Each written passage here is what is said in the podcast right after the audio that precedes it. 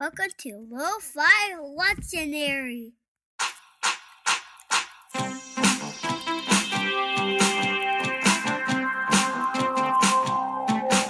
Hey everyone, and welcome to Lo-Fi Lectionary, your Bible podcast for the religiously burned out and the spiritually curious. I'm Kevin Lester, and this is going to be great. Today is Luke 13. We'll dive into it soon, but you know what? First, let me just say, let's hang on to what we've got. Don't let go. We've got a lot of love between us. So hang on to what we've got. If you ever watched the video for that song, watch the bass player. He's hilarious. Anyway, so we're going to jump into Luke 13 in just a moment, but real quick, I want to mention again that we do have a contest going. We need rates and reviews. We really need them. I'm getting more and more desperate, so I'm going to be pleading for them more and more earnestly. I love doing this podcast, and I want more people to hear it. And the only way we can get more people to hear it are to get ratings and reviews up there on iTunes and on Facebook.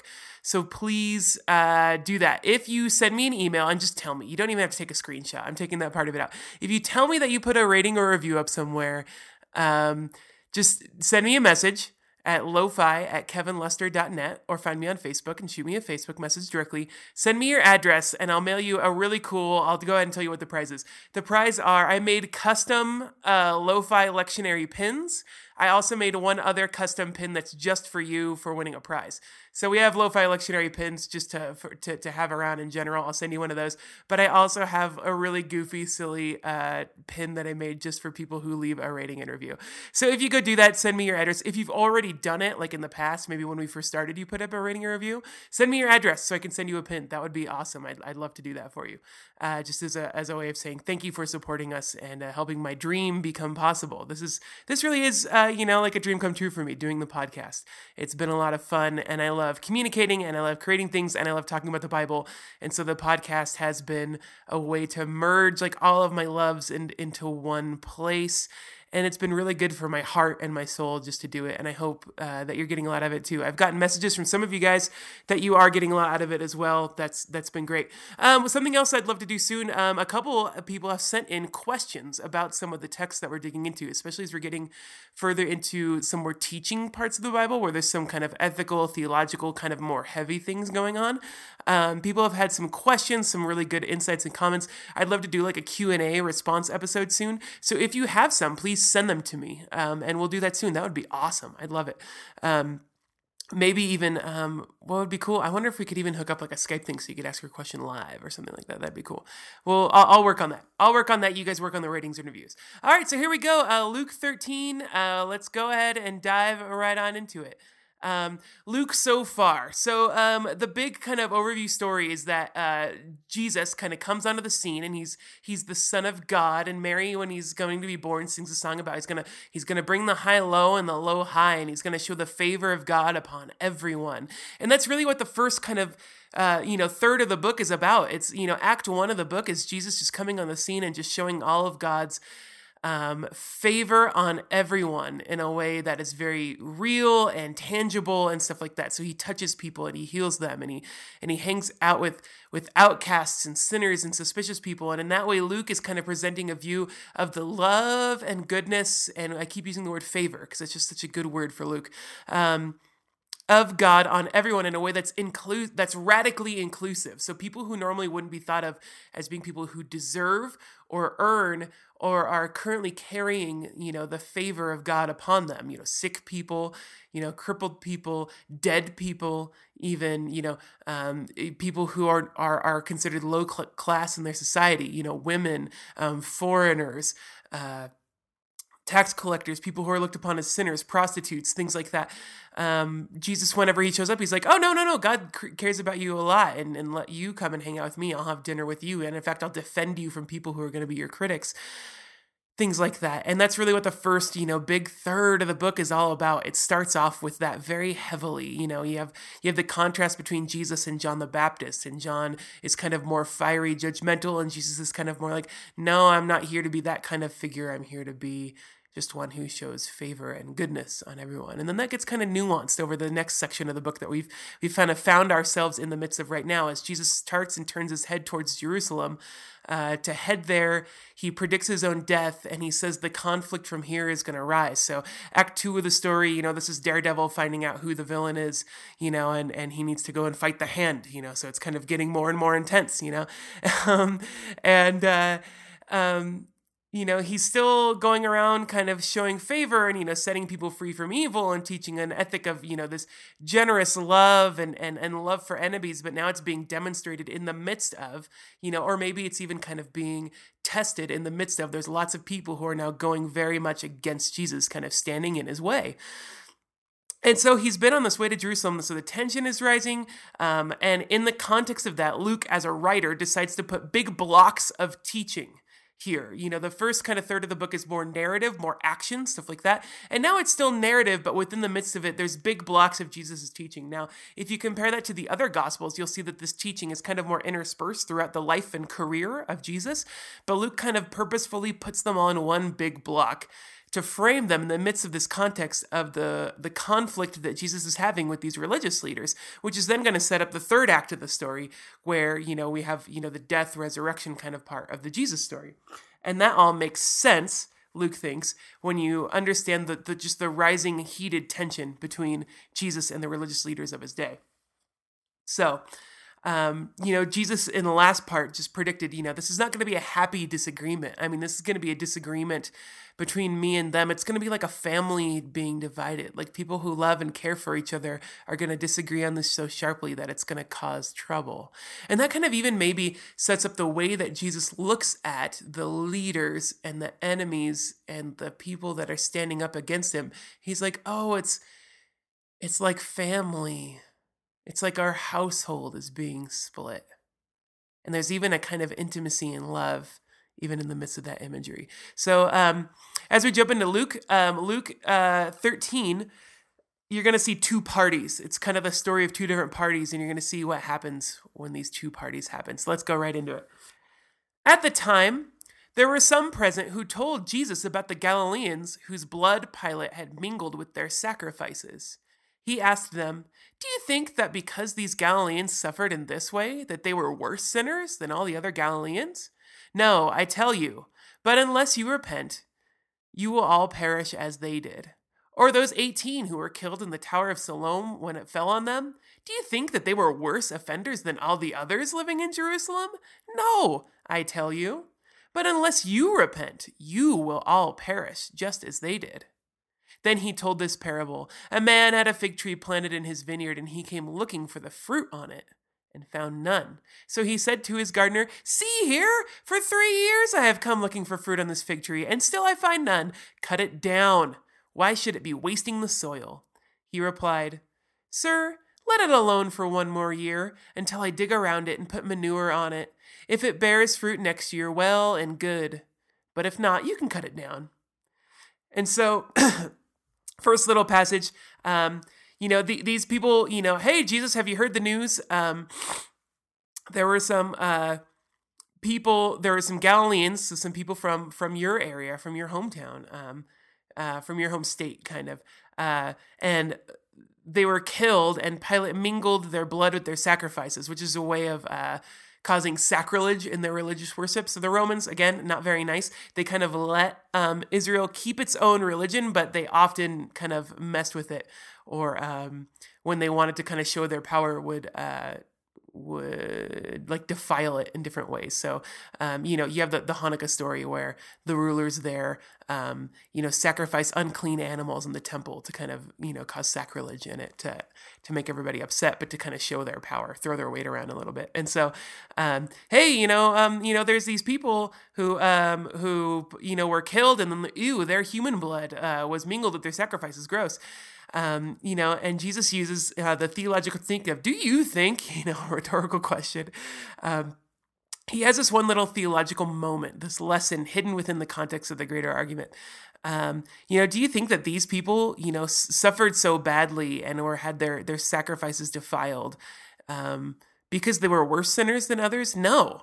you know, or the people who, you know, a tower fell on them, you know, like a natural disaster fell on them. Do you think that they were worse than other people? Do you think that God caused that to happen because they were bad people? No. And there, that's just a little theological nugget that shows kind of how Jesus thinks of God, what God's work is in the world and what God's business is. You know, he's asking, you know, do you think God orchestrates disasters so that only bad people get hurt? Like as a form of punishment, you know, and even our political rivals. Do you think our enemies, you know, when they strike and they kill or hurt people or defile their sacrifices, stuff like that, do you think that God makes sure that it only happens to bad people? No. You know, again, remember in the story of Luke, like Jesus's view of God is one where he says God is kind to the ungrateful and the wicked. Like God loves everybody. He's not in the business of going around and making sure that good people never get hurt and that bad people always get the judgment upon them. And so if something bad happens to someone, then you need to know that it's a form of judgment. Like that's not how Jesus thinks it works, which is just really interesting. We can unpack that later, but we've kind of been unpacking that a lot over the Luke altogether. And then, so he uses that opportunity to give another message about repentance. Remember, repentance is a big key theme throughout the whole book of Luke. And he tells this little parable about the fig tree. So the fig tree for 3 years grows no fruit on it. Now, in Jewish custom, when you plant a tree in a garden, if it grows fruit, you're not supposed to eat it. Like it's in the law. Don't eat the fruit on it for the first 3 years. Let the tree grow, let it grow strong, let it take good roots. Don't eat the fruit on the tree for 3 years. So the man has been coming out every year and waiting to eat the fruit on this tree. It's 1 year, 2 years, 3 years. And he comes and it's the third year and he's like, you know, like it's supposed to be growing fruit, you know, next year is the fruit eating year, but you know what? I don't want to waste my time. It's never grown fruit. Go ahead and chop it down, gardener. And the gardener pleads the case of the tree. You know, let it alone for one more year. Please, just a little bit more time. I'm going to dig around it. I'm going to put fertilizer all around it. And we'll see if we can get it to bear some fruit. You know, and so it's like the tree, you know, we're waiting to see if the tree is going to be a good tree or a bad tree. And, from Jesus' point of view, in the context of lots of these teachings about judgment, Jesus is always loving his enemies and trying to win them over with arguments and stuff like that. And it's like he's calling them towards good and real repentance to change their ways. It's like he wants them to finally grow fruit, to be a healthy tree, to be the religious leaders that Israel needs them to be. And I love how Jesus turns an argument around, like where people first are like, oh, these people who did something bad maybe, and these disasters happened upon them. Do you think that they were worse people than others? You know, and it's a conversation about whether other people are sinners or bad or not. And Jesus says, no, you need to repent. Like, it's like, don't think about other people. Again, Jesus is really big on that. Like, don't judge others. Don't, you know, like, think for yourself. What are you going to do right now? Don't ask the question, who is my neighbor? Ask, are you being a neighbor? You know, Jesus always flips it around to make people kind of analyze and judge and think for themselves, which is kind of interesting. So at the very end, no, I tell you, unless you repent, you will all perish, like just like they did, you know. Jesus wants people to focus on themselves. It's really, really interesting. And there's still time in the parable. There's perpetually still time. There's one more year is the situation that everyone finds themselves in. So please repent and show fruit. Let's go ahead and continue on in the story, see what happens. Now, Jesus was teaching in one of the synagogues on the Sabbath, and just then there appeared a woman with a spirit that had crippled her for 18 years. She was bent over and was quite unable to stand up straight. When Jesus saw her, he called her over and said, "Woman, you are set free from your ailment." And when he laid his hands on her, immediately she stood up straight and began praising God. So real quick, let's just set the story, because this is one of my favorite little Jesus stories. So, you know, Jesus is there, he's teaching in the synagogue, and just then there appeared a woman who was crippled. It's kind of interesting. She's not part of the synagogue crowd. Like, she's not there for the teaching. Like, she's a woman and she's crippled. She's kind of on the fringe, and she just then there appears. So you can kind of imagine like Jesus talking to a crowd, and they're all kind of watching and listening very intently, like focusing on him. And Jesus looks over the crowd and sees, oh my gosh, just then passing by, he eyes this woman who's visibly bent over, you know, and she's been like that for 18 years. And she catches Jesus's eye. And he stops what he's doing and he calls her over. Like, he makes her the center of attention. And then he says, "Woman, you are set free from your ailment." And then he lays hands on her. So again, Jesus has healed before just with words, but this is one of those special moments where he deliberately puts his hands on her body. And immediately she stands up straight and begins praising God. Really, really, really interesting. Let's continue on. But the leader of the synagogue, indignant because Jesus had cured on the Sabbath, kept saying to the crowd, "There are 6 days on which work ought to be done. Come on those days and be cured, but not on the Sabbath day." So he keeps saying this over and over and over again. It's an idea of repetition. Like he makes an announcement and makes sure everyone hears it and that it's very clear. Look, there's 6 days you can come to be healed. Don't come on the Sabbath day to be healed. And it doesn't appear that this woman came for that purpose. It looks like she was kind of just walking by. But anyway, let's see what Jesus does. But the Lord answered him and said, "You hypocrites, does not each of you on the Sabbath untie his ox or his donkey from the manger and lead it away to give it water? And ought not this woman, a daughter of Abraham, whom Satan bound for 18 long years, be set free from this bondage on the Sabbath day?" And when he said this, all his opponents were put to shame, and the entire crowd was rejoicing at all the wonderful things he was doing. Jesus said, therefore, "What is the kingdom of God like? And to what should I compare it? It is like a mustard seed that someone took and sowed in the garden. It grew and became a tree, and the birds of the air made nests in its branches." And he said, and again he said, "To what should I compare the kingdom of God? It is like yeast that a woman took and mixed in with 3 measures of flour until all of it was leavened." So we have a break in the teaching block for a little narrative story, this little healing story, and a couple interesting things about it. I think that if you've been paying attention to the themes of the story, that this story is inserted here by Luke intentionally because it kind of illustrates a lot of the themes and the points that Jesus is making so far as one little story. It's like Jesus tells parables, like he tells stories to kind of illustrate his points. And this story is like a living parable to explain and make clear for us what's been going on in the story so far. So let me tell you my version of it. So this woman who's been bent for 18 years, she's maybe been under suspicion. Like it says that they think that she's been bent for 18 years because of a spirit that has been with her. Now, in their medical language, if someone had a spinal injury like this, if it was ever cured, if they were ever straightened, the term for it was loosed. And that's the same term loosed that they would use for when someone was set free from a spirit. So there's kind of some weird crossover between medical science on one side and the spiritual side of it on the other side being kind of at play in the story. But she's been bound, they say, for 18 years by a spirit. And so therefore, if it's the community's understanding that this person has been bound by a spirit for 18 years, that doesn't set her in a good place in the context of the community.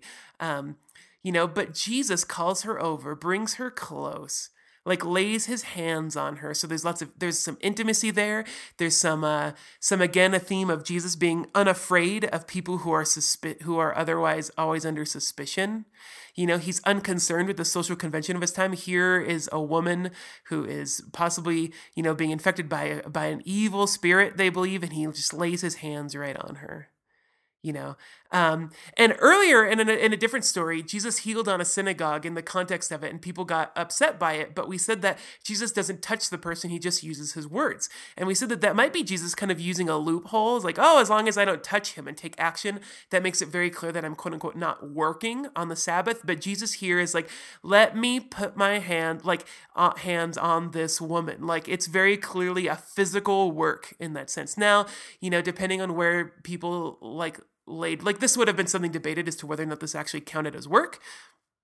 But still Jesus is unconcerned about it. His concern is for showing mercy and favor to this woman. And then let's look at the people's responses. So the woman immediately straightens up, and it says that she praises God immediately. And the leader of the synagogue, who's supposed to be the one most easily able to identify the work and goodness of God, is quote unquote indignant because of Jesus heals on the Sabbath. Like he can't praise the good thing that just happened because he's so upset over the potential breaking of the law. And he's so concerned about the law that he tries to turn the party into a lecture. There are 6 days in which work ought to be done. Come on those days and be cured. Like, come and get good from God on those days. This is the day that we're supposed to focus on giving our goodness to God, not receiving goodness from God, in a sense. And so he doesn't praise. He doesn't join in on the song that this lady's so happy. And so Jesus kind of responds with, like, are you kidding me? You know what I mean? Like this lady's been bound for 18 years by an evil spirit. And if it's an evil spirit, then that means that God must have been involved in healing her. So this is clearly a work of goodness of God. And you're upset about it. You're pissed off. Like, how awful. He says, you know, you hypocrites. Again, remember, hypocrite is a word for, you know, you performers. Like, you're just, it's all just an act, because you'll go home and you'll work on the Sabbath. You'll do bigger acts of work, but because I did one here that was clearly a work of God, that was clearly a good thing, you're all like whiny about it. You're upset. Like, you're so close and you're so far off. Like, you will literally treat this woman worse than you'll treat a donkey or an ox. You hypocrite. And then at the end, there's this little, you know, there's this little sentence at the end when it's, and he said all this, his opponents were put to shame, and the entire crowd was rejoicing at all the wonderful things he was doing. So he silences the leaders, and they're kind of silent. And if you try and imagine the scene in your head, you have to see them kind of standing apart. And then it says, the entire crowd was rejoicing at all the wonderful things he was doing. So you kind of see Jesus standing up and defending this woman, and kind of shutting up all the leaders, like all of his opponents. And then everyone from the crowd being like, oh, you know, and they turn and they have a party. They're all rejoicing at all the wonderful things. And Jesus is kind of on their side and he's rejoicing with them. And so there's a whole crowd and this woman and Jesus, and they're all just, they just throw a little mini party, you know, like at this scene in the synagogue, because they're all so happy about something good that God just did.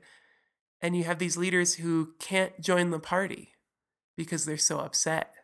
Like, they can't be excited about the good thing that God just did because of their concern for the law, or their, you know, like, suspicion of this person, or, you know, or because, you know, the person who received favor wasn't one of them, one of the elite class, it was someone else. Whatever the reason is, they can't join the party. And so that's kind of like a good, like, word picture. It's a good living parable.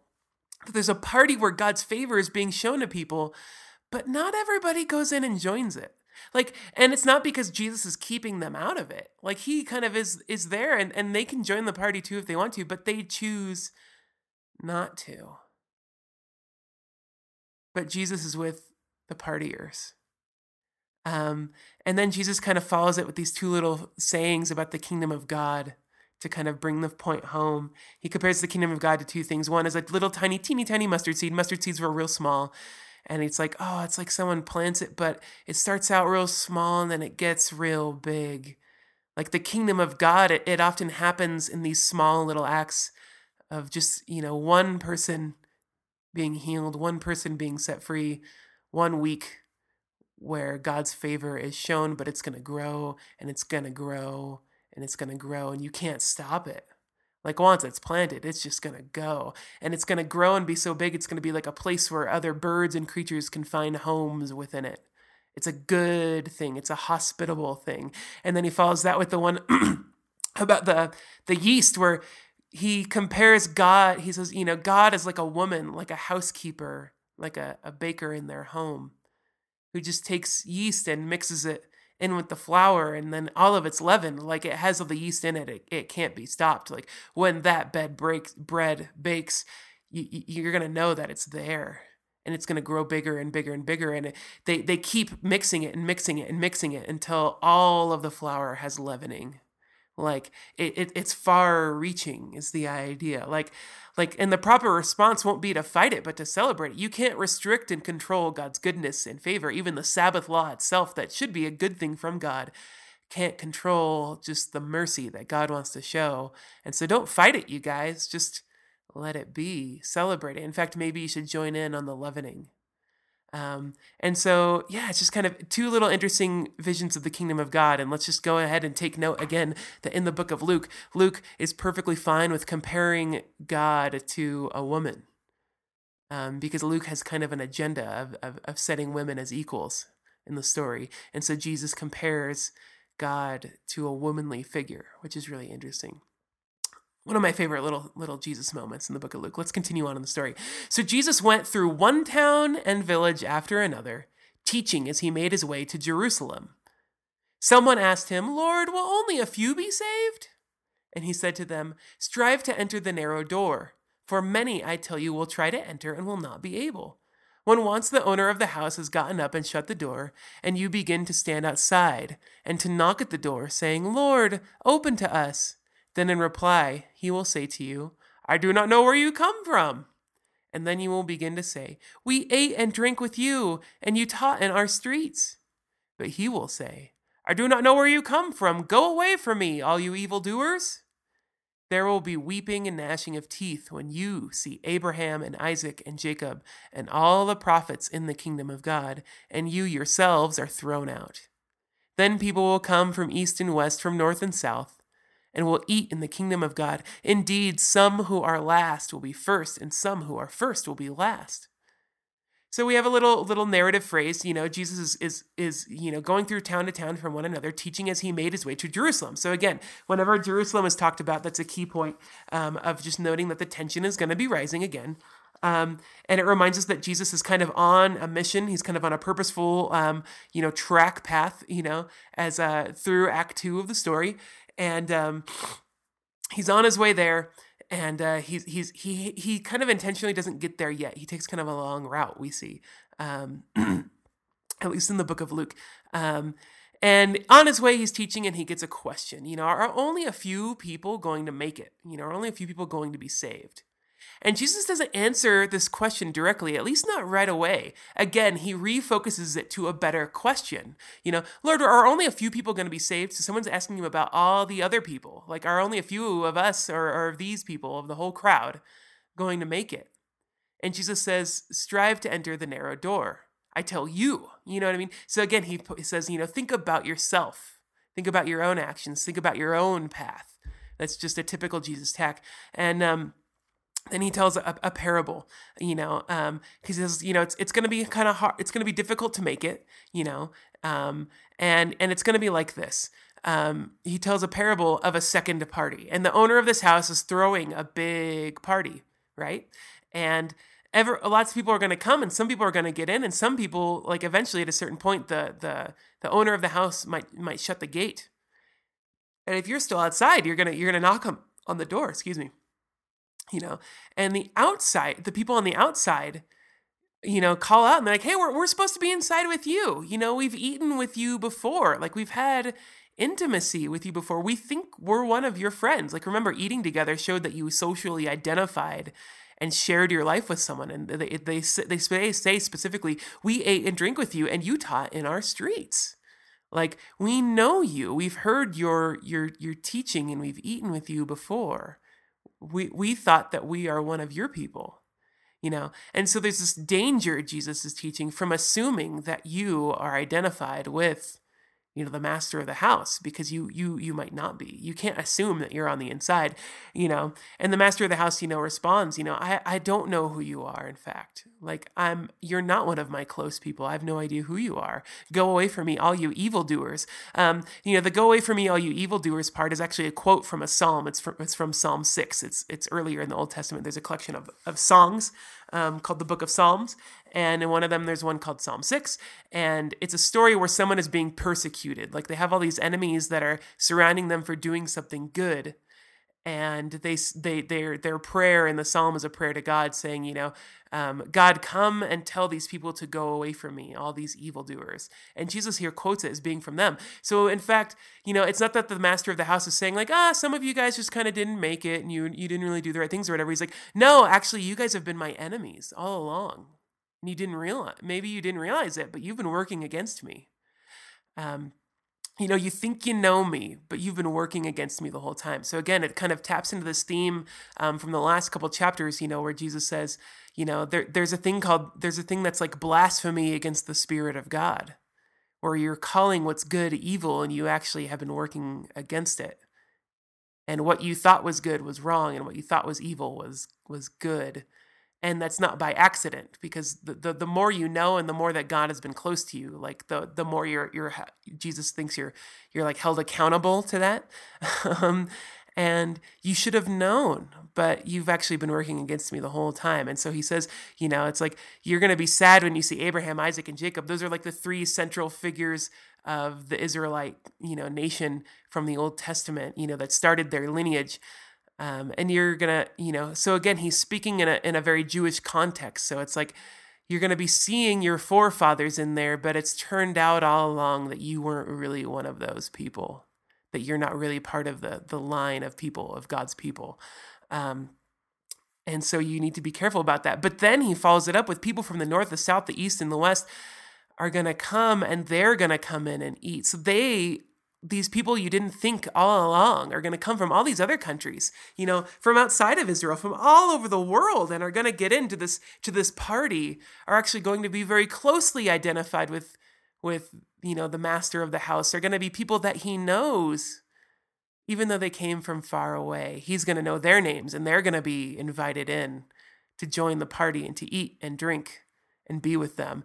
So it's Jesus in this parable is painting the picture of like a new exodus. You know, like the Israelite people in the Old Testament went on an exodus from a foreign land to the promised land to start this new country, this new nation that was going to be dedicated to God. And Jesus here is using the language of people are going to be traveling and moving and journeying from all over the world to eat in the kingdom of God. Like people are going to be coming, making exoduses from all over the world, and they are actually going to come and be God's people as well. So everyone's invited. It's this radically inclusive picture, but if you've been an evildoer all along, then you might not have a place there. It's kind of interesting. And Jesus here, even in speaking this message, is trying to win them over. He's trying to make them wake up and realize their mistake. Like don't worry about the crowds as to whether or not how many people are going to worry about yourself, you know. And this is hard work that Jesus is again and again and again, chapter after chapter in this section of Luke, trying to show people where their mistakes are, and trying to help people wake up and kind of get on the right side of it before, you know, it's too late, before it's decided that the tree is not growing fruit. You know, but it's hard to tell someone who thinks that they are in, that they are actually out, isn't it? And Jesus is really butting heads with this again and again and again. So hence there's this emphasis in Jesus' teaching on repentance. You know, remember the earlier chapters that everyone on the ground does well. Everyone who comes to Jesus is like, oh my gosh, like I don't deserve this. I've made huge mistakes, but you've been so good and so merciful, you know, like either depart from me because I don't deserve to be around you, or please, please, please help me. And Jesus has this idea that he can work with people who realize their mistakes, even if they make huge mistakes. But these people can be the elites. They can be the most talented, the most knowledgeable, the most, you know, worthy. They can come from the right lines and lineages. But if they're unrepentant, there's just nothing he can really do with them. And therefore, they might not join the party. And it's their choice, you know, again and again and again, as to whether or not they go in. It's kind of interesting. And so Jesus answers, you know, this, and so then at the very end, Jesus kind of does answer the question indirectly, you know, the original question, are only a few people going to get in? And Jesus does answer that question, but his real answer is, oh, people are going to come from all over the world, and they're going to get in. So if you've ever answered this question yourself, I mean, this could be a great kitchen conversation, you know. Are only a few people going to get into heaven? Jesus seems to think that there's going to be more people inside the party than outside in the end, you know, because people are going to come from all over, you know. But there's some people who have made themselves evildoers. There's some people who have persecuted goodness. There's some people who have worked on the side of evil that maybe aren't going to get in.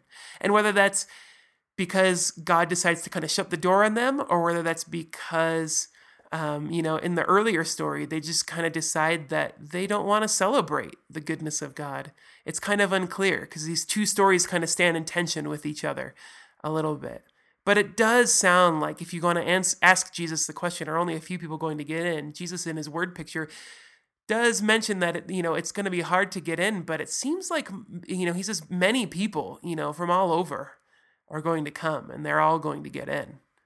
And he's like, but you might be one of the kind of few people on the outside who thought that you were going to get in all along, and that's not going to be your place. It's really interesting. Let's continue on in the story. At the very same hour, Pharisees came to Jesus and said to him, "Get away from here, for Herod wants to kill you." And he said to them, this is one of my favorite Jesus moments, get ready for this. He said to them, "Go and tell that fox for me. Listen, I'm casting out demons and performing cures today and tomorrow, and on the third day I'll finish my work. Yet today, tomorrow, and the next day, I must be on my way, because it is impossible for a prophet to be killed outside of Jerusalem. Jerusalem, Jerusalem, the city that kills the prophets and stones those who are sent to it. How often have I desired to gather your children together, as a hen gathers her brood under her wings, and you were not willing. See, your house is left to you, and I tell you, you will not see me until the time comes when you say, 'Blessed is the one who comes in the name of the Lord.'" So, real quick to note, Jesus and Luke, here in the story, there is some good Pharisees. It's one little sentence. At that very hour, some Pharisees came to him and said, "Get away from here, for Herod wants to kill you." There are some Pharisees out there who identify the goodness of Jesus and want him to be safe. And they hear about this secret plan that maybe even Herod is trying to work together with the Pharisees with them. Remember, the Pharisees are kind of there's more Pharisees outside of Jerusalem than inside. They're kind of the pastors from the outskirts. And the religious leaders outside of the main kind of central place, they're outside of the temple structure and stuff like that. And so is Herod. He kind of more governs outside of Jerusalem, from what I understand, than kind of inside, because Pilate kind of controls from inside. And so he kind of is more in charge of the outlying territories. And so maybe Herod is trying to get in league with them to kind of plot and catch and kill Jesus. Earlier we heard from Herod that Herod was curious about Jesus and really wanted to hear about him because he found him, he was kind of curious about him. That curiosity has turned to murderous intent. And some of these Pharisees come to Jesus and they're like, "Oh no, you need to get away from here." Even in the midst of Jesus laying clear criticisms against the religious leaders, some of them are responding and come to him and say, "Get away from here. We want to keep you safe because Herod is trying to kill you." And it's a good reminder to us as the readers that even when in these ancient books it says something like, "And the Pharisees," or "the leaders," or "the teachers of the law came and were plotting against Jesus," we can't overgeneralize, because those are just titles for a wide group of people. And some of them are trying to help. And that's really interesting. So Herod is trying to kill Jesus, and Jesus stands up against Herod. Like, Herod is a political leader. Again, he's like one of these elites whose job is supposed to be caring for and taking care of these people. And remember, this is the time when most people lived in really horrible, abject poverty, and Herod is supposed to be caring for them, and he doesn't. Like, he kind of lives off of their wages and stuff like that, and he builds large palaces and stuff like that. His position is more for himself than for them. And so Jesus responds, "Go and tell that fox for me." And whether it's because of the Jimi Hendrix song, or whether it's just because of folklore, where foxes are kind of glorified and being foxy is kind of a good thing. Or I love Fantastic Mr. Fox; it's one of my favorite books and movie. In their context, it is not a compliment. I mean, a fox is from the dog line, so it's an unclean animal in the first place. And foxes were kind of spoken of and used as a symbol of someone who is worthless, slanderous, or treacherous, is the three phrases that came up in my research. So Jesus is like, "Tell that treacherous, worthless, slanderous fox for me."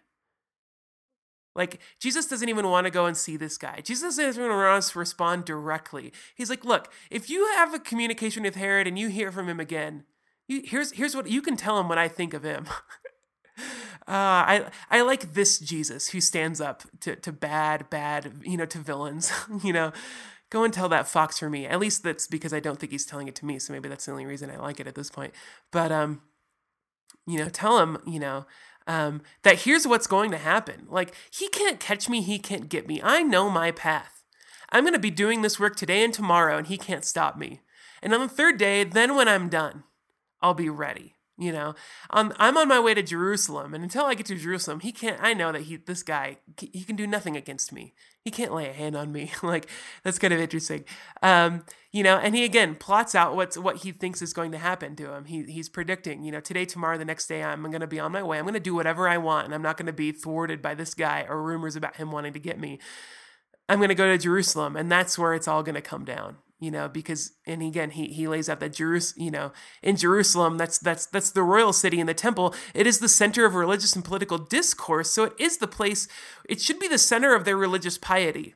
And so when Jesus talks about Jerusalem as being a bad place, as the only place where good things go to die, like, this would be shocking, and yet there is a history of that as well, because it is the center of their culture, both religiously and politically. In the Old Testament, like, a lot of good people met their end there, when bad people were in control of things. And Jesus is kind of saying, like, yeah, it's supposed to be good, but it's going to get real bad. And they're going to be the ones, that's the only place where it's going to get real, real bad, where they can actually catch me. So there's kind of an irony there. That's felt, you know, if you were in his audience, you would kind of sense some tension there, that it's supposed to be the best place. But Jesus is like, oh no, this is actually kind of the worst place. Because prophets in the ancient traditions would go to Jerusalem to warn the king, to warn the priest, to cause religious reform to happen. But if the power structure didn't want that, a lot of prophets met really bad ends, you know, in Jerusalem. And so Jesus is like, yeah, if there's one place I'm going to be martyred for a good cause, it's going to be Jerusalem. You know, because they have a long history of killing God's good messengers and God's good reformers. And yet, what does Jesus want to do when he's like, oh, I'm going to go to Jerusalem and it's going to get real bad. Everyone's going to turn against me and I'm going to be, you know, martyred and killed. And what does he want to do even in what seems like full knowledge of how bad it's going to get for him there? He wants to gather them together like a hen gathering together her brood under her wings, but he's sad because they are not willing. Again, here in this one chapter, we get a second use of female language for God. And again, this is a key theme for Luke. Luke doesn't care. Luke wants to raise up the position of women in the Jesus story, and Jesus seems to do that too.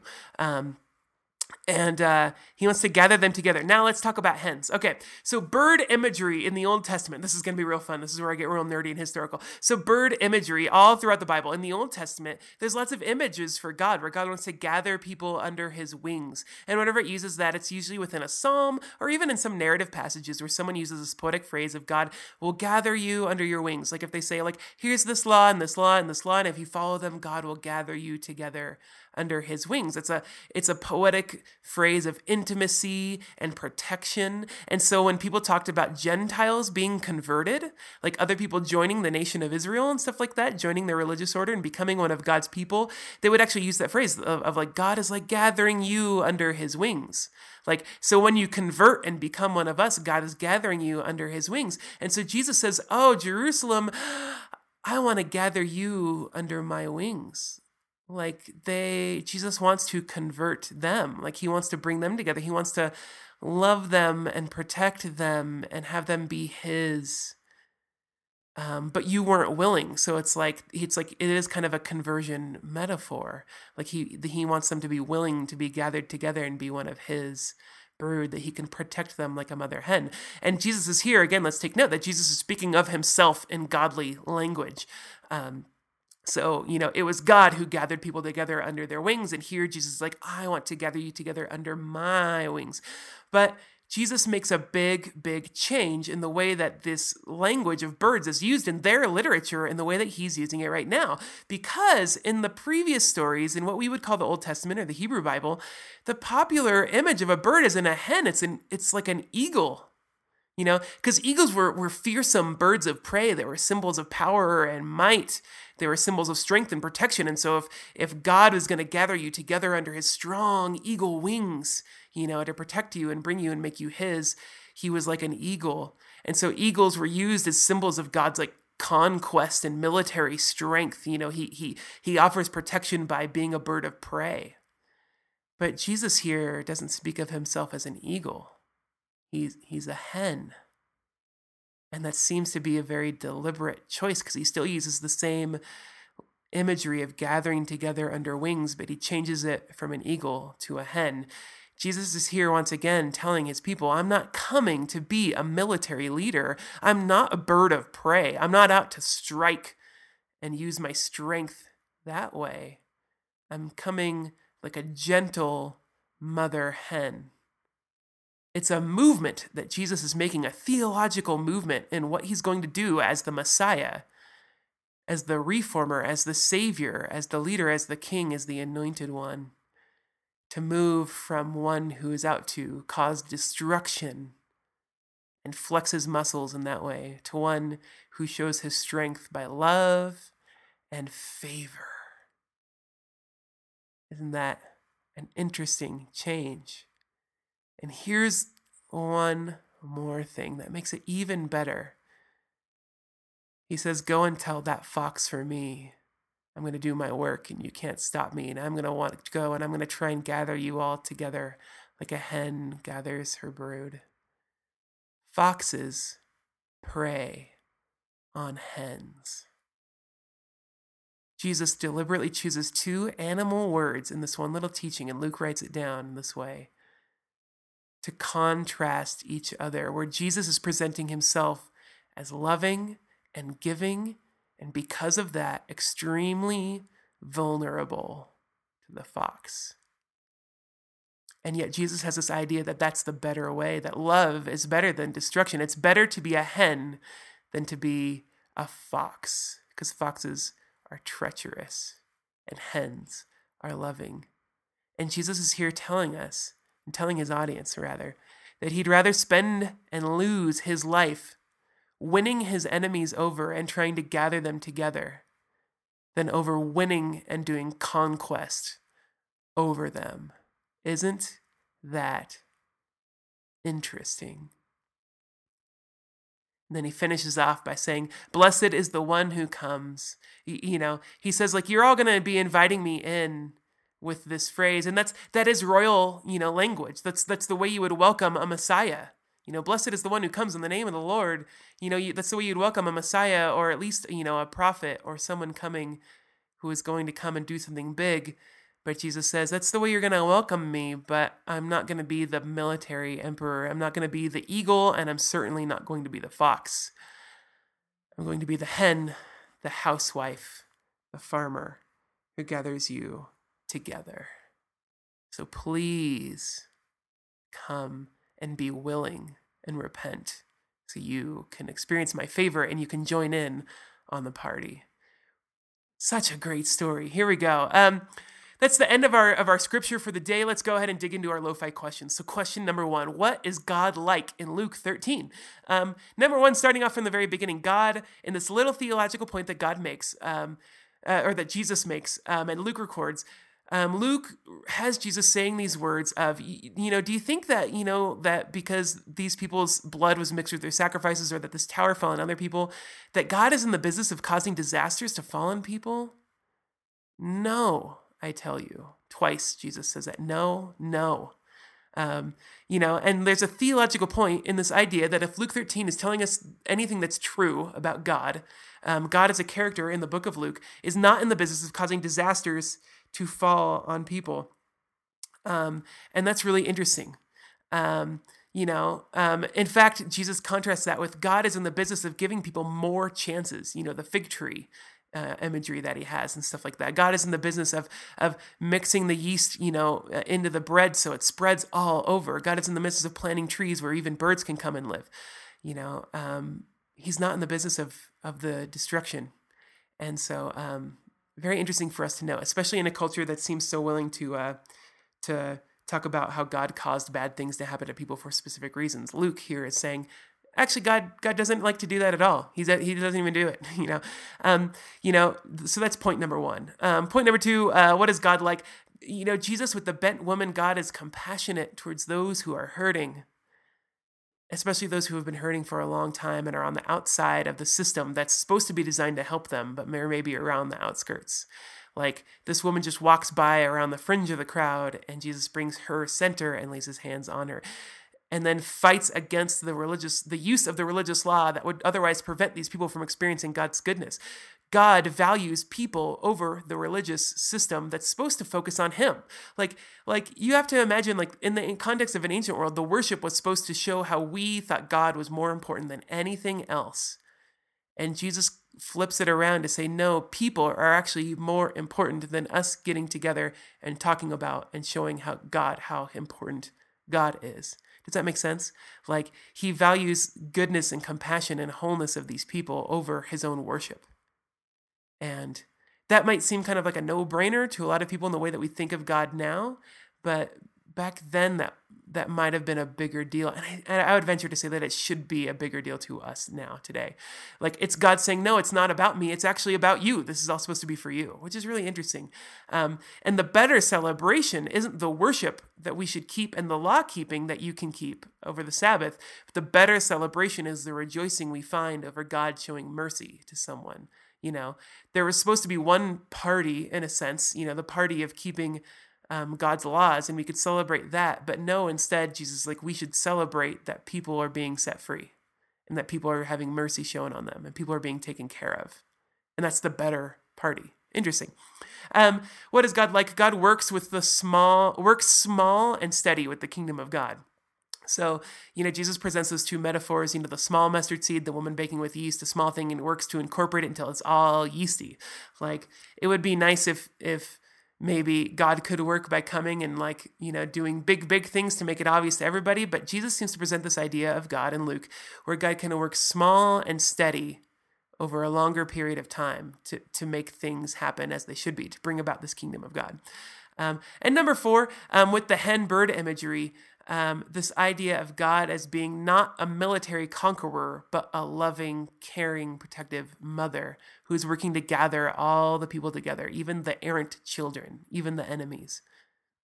And even in the midst of those judgment, we do get some parables and some teaching about judgment, but you have the moment of Jesus here offering these parables to try and win people over. Like, the parable isn't there to be like, oh, yep, so some people are going to be bad and God is just fine with that. It's not that God is fine with some people being outside the gates.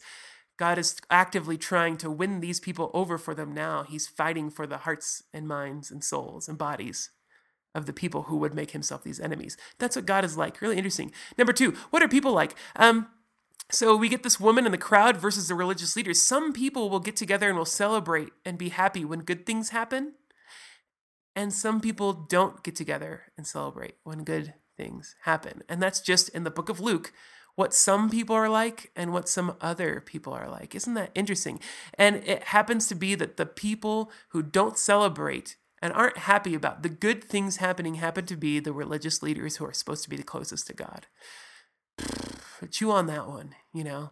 That's just what some people are like. The outcasts and the people on the ground are always ready to celebrate how good God is, and the other people aren't.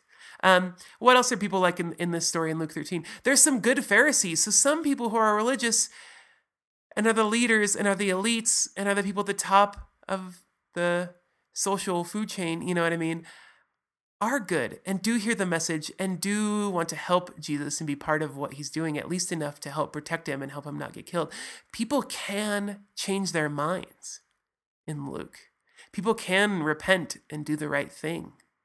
People can overcome their social identity enough to quit and to betray their group and do the right thing.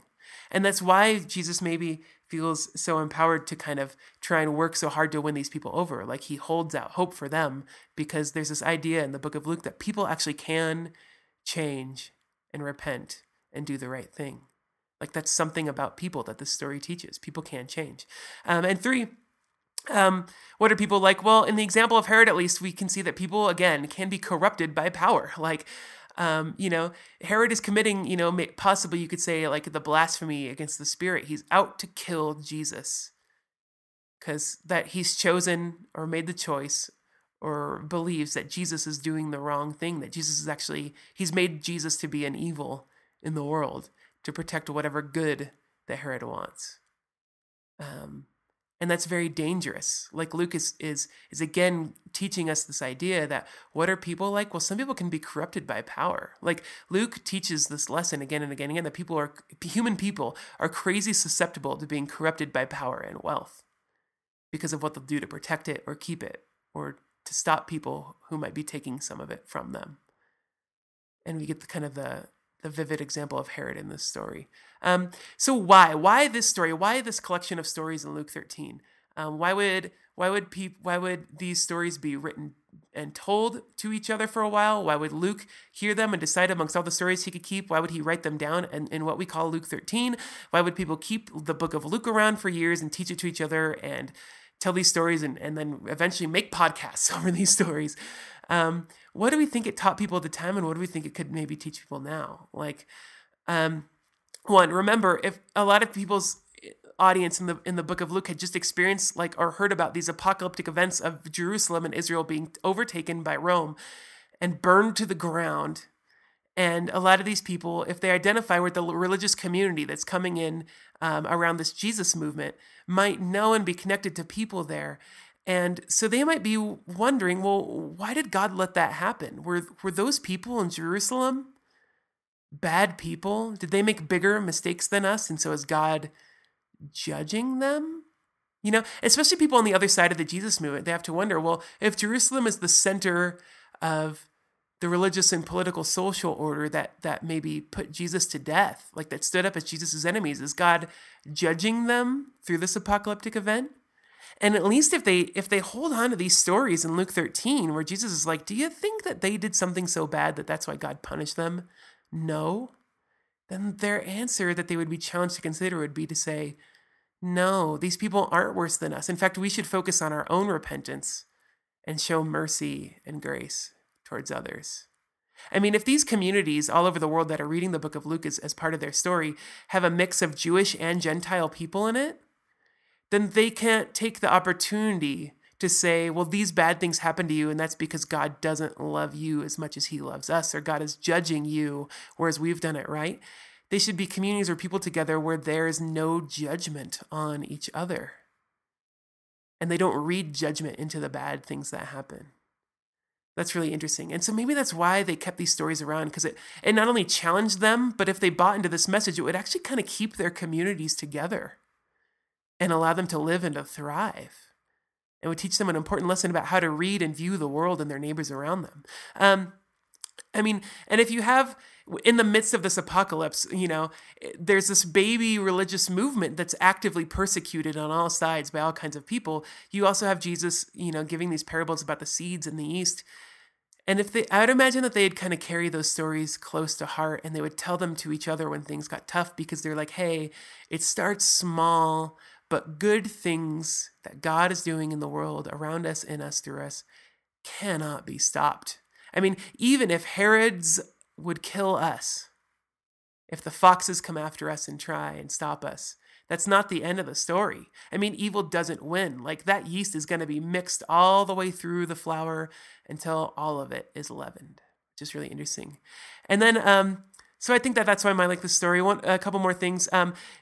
These stories, again, hammer home the theme that might be important to them of this idea of repentance. That on one side, they have this example of Jesus in these stories. Jesus never gives up on his enemies. Jesus never gives up on the Pharisees and the elites. Jesus never gives up on the lawyers and the teachers of the law. Jesus never gives up on poor people and rich people and anyone. And if they carry this example of Jesus close to heart, it would teach them and remind them that they should also never give up on people. They should hold out to hope that people can change and that goodness can overcome evil in the world, and that can be good for them as they find evil within themselves, and that can be good for others, and that they try and carry this message of hope to others. And so it would teach them to be kind of humble. Like, again, we have this example of how dangerous it is to be unrepentant, you know, in the parable. Like, the gate might be closed at a certain point, and you might think that you were good all the time, but it turned out that you were one of the evildoers. It's better to be one of the people on the ground. It's better to be humble. And so they need to make sure that part of the character of their religious group that's just growing out is that they make sure that they are constantly repentant. and that they maybe would kind of carry these stories and tell these stories to each other to remind themselves and say the message, hey, the second that we get the idea that we have it all right and everyone else has it all wrong, we are on the path to calamity, to being shut out of the gates. And we are on a path when we think that we have it all right and that we're the only ones who have it, that we might end up committing the blasphemy against the Spirit and working against God, and that is a dangerous place for us to be.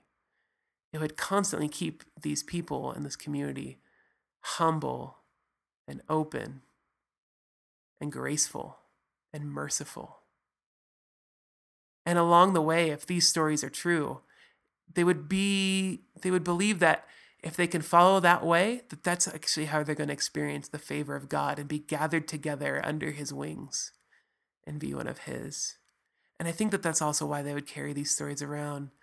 Because in these stories, as Jesus presents himself as the hen and not the eagle and not the fox, that these stories would remind them deep within their hearts that their faith is built around a God who is more like a hen than an eagle or a fox, a God who loves them and wants to gather in and protect them, even if that makes them vulnerable and God vulnerable, and that character should be at the heart of their community and their faith. And somehow they found something really good within that led them on to persevere and hang on through tough times. Really, really fascinating stories. Thank you guys for listening this week. It's been great. We'll be up with the kitchen episode later this week, and then we'll be digging into Luke 14 next week. Bye, everybody. Bye-bye. Hi, everyone. I just want to say a quick thank you to you for listening to this episode of Lo-Fi Lectionary. If you liked the podcast, please help us out. You can review, subscribe, and share the podcast any way you can. The more people we get in on the game, the funner this is going to be. If you want to participate in the discussion for this episode, you can come visit our website at kevinlester.net and follow the links to the podcast and then to the link for this episode. You can also find our podcast on Facebook, and we can discuss and keep things going on there. Just search Facebook for Lo-Fi Lectionary, and you'll find us. You can also get in touch with me, Kevin, directly at lofi@kevinlester.net, and that's lo-fi with no dash, so LOFI at kevinlester.net. And you can also find me on Twitter at lofikevin, with no dash again, so at lofikevin. That's kind of it, so thank you for coming, and we'll see you guys next episode. Thank you for listening.